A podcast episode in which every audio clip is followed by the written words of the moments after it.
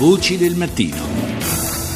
Adesso parliamo di nuove frontiere del crimine telematico perché eh, è un argomento che interessa a tutti noi, certo gli argomenti affrontati fino adesso erano un po' più pesanti, ma adesso cerchiamo anche di alleggerire in chiusura anche di trasmissione, anche se poi è eh, come dire, relativamente leggero l'argomento, perché voi provate a immaginare una cosa, ad accendere il nuovo televisore che avete comprato, generalmente adesso sono tutti smart TV, quindi comunque con la possibilità di collegamento anche su internet, sulla, sulla, sul web, e invece di app- veder comparire il, il, film o la partita di calcio o quello che vi va di vedere, vi compare una scritta eh, con uh, un, un, messaggio con scritto paga 400 dollari oppure non potrai più accedere a questo dispositivo. È uno scenario inquietante, ma può succedere. Cerchiamo di capire perché, come può succedere, quali sono queste nuove frontiere del crimine telematico e saluto subito un esperto di sicurezza informatica che è Alessandro Curioni. Buongiorno, benvenuto Curioni. Buongiorno, buongiorno anche a tutti gli ascoltatori. Che cosa succede a uno smart TV quando compare una scritta di questo, di questo tipo?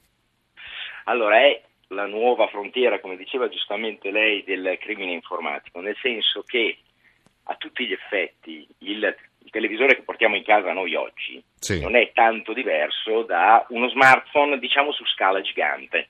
Sì. Nel senso che dentro ha un sistema operativo che è lo stesso sistema operativo di un cellulare che usiamo sì, oggi. Appunto. E di conseguenza il fatto che abbia questo sistema operativo e che sia collegato a internet lo espone potenzialmente agli stessi rischi che ci sono per gli smartphone. Questo è dovuto anche al fatto che noi stiamo per vivere, stiamo vivendo la grande rivoluzione dell'internet delle cose, no? Mm. cosiddetto IoT si chiama in gergo, sì. cioè un mondo completamente interconnesso fatto di oggetti interconnessi, un oggetto accessibile a noi da remoto, non siamo a casa, vogliamo programmare un programma, vogliamo cercare eh, un programma particolare per la sera, prenotarlo, acquistarlo, è chiaro che comanderemo il nostro televisore da remoto, se ci possiamo accedere noi potenzialmente può accederci chiunque.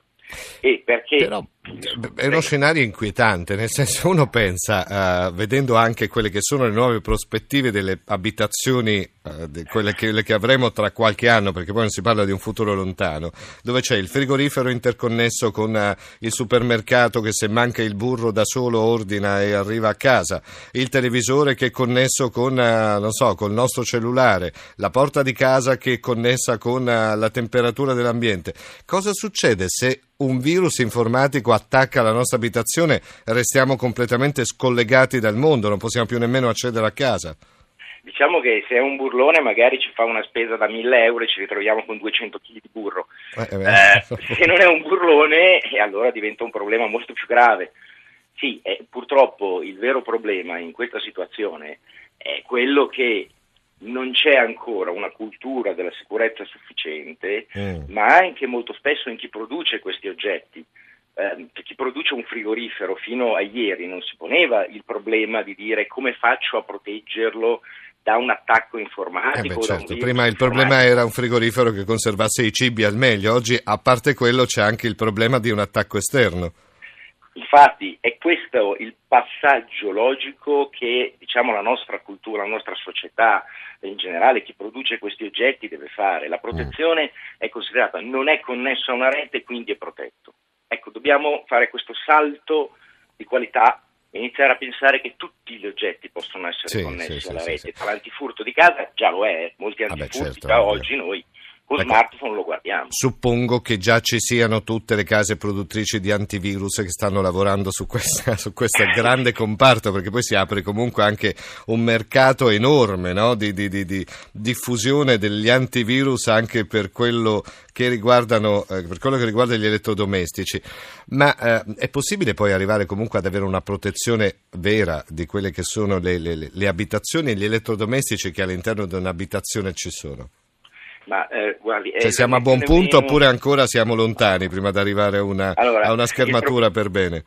Allora, il problema è che quello si sta lavorando, stanno lavorando tutte le società, ma anche le aziende produttrici degli oggetti, dei televisori piuttosto che dei frigoriferi si pongono il problema. Sì. Eh, c'è però un tema fondamentale che è il tema di come noi utilizziamo questi oggetti.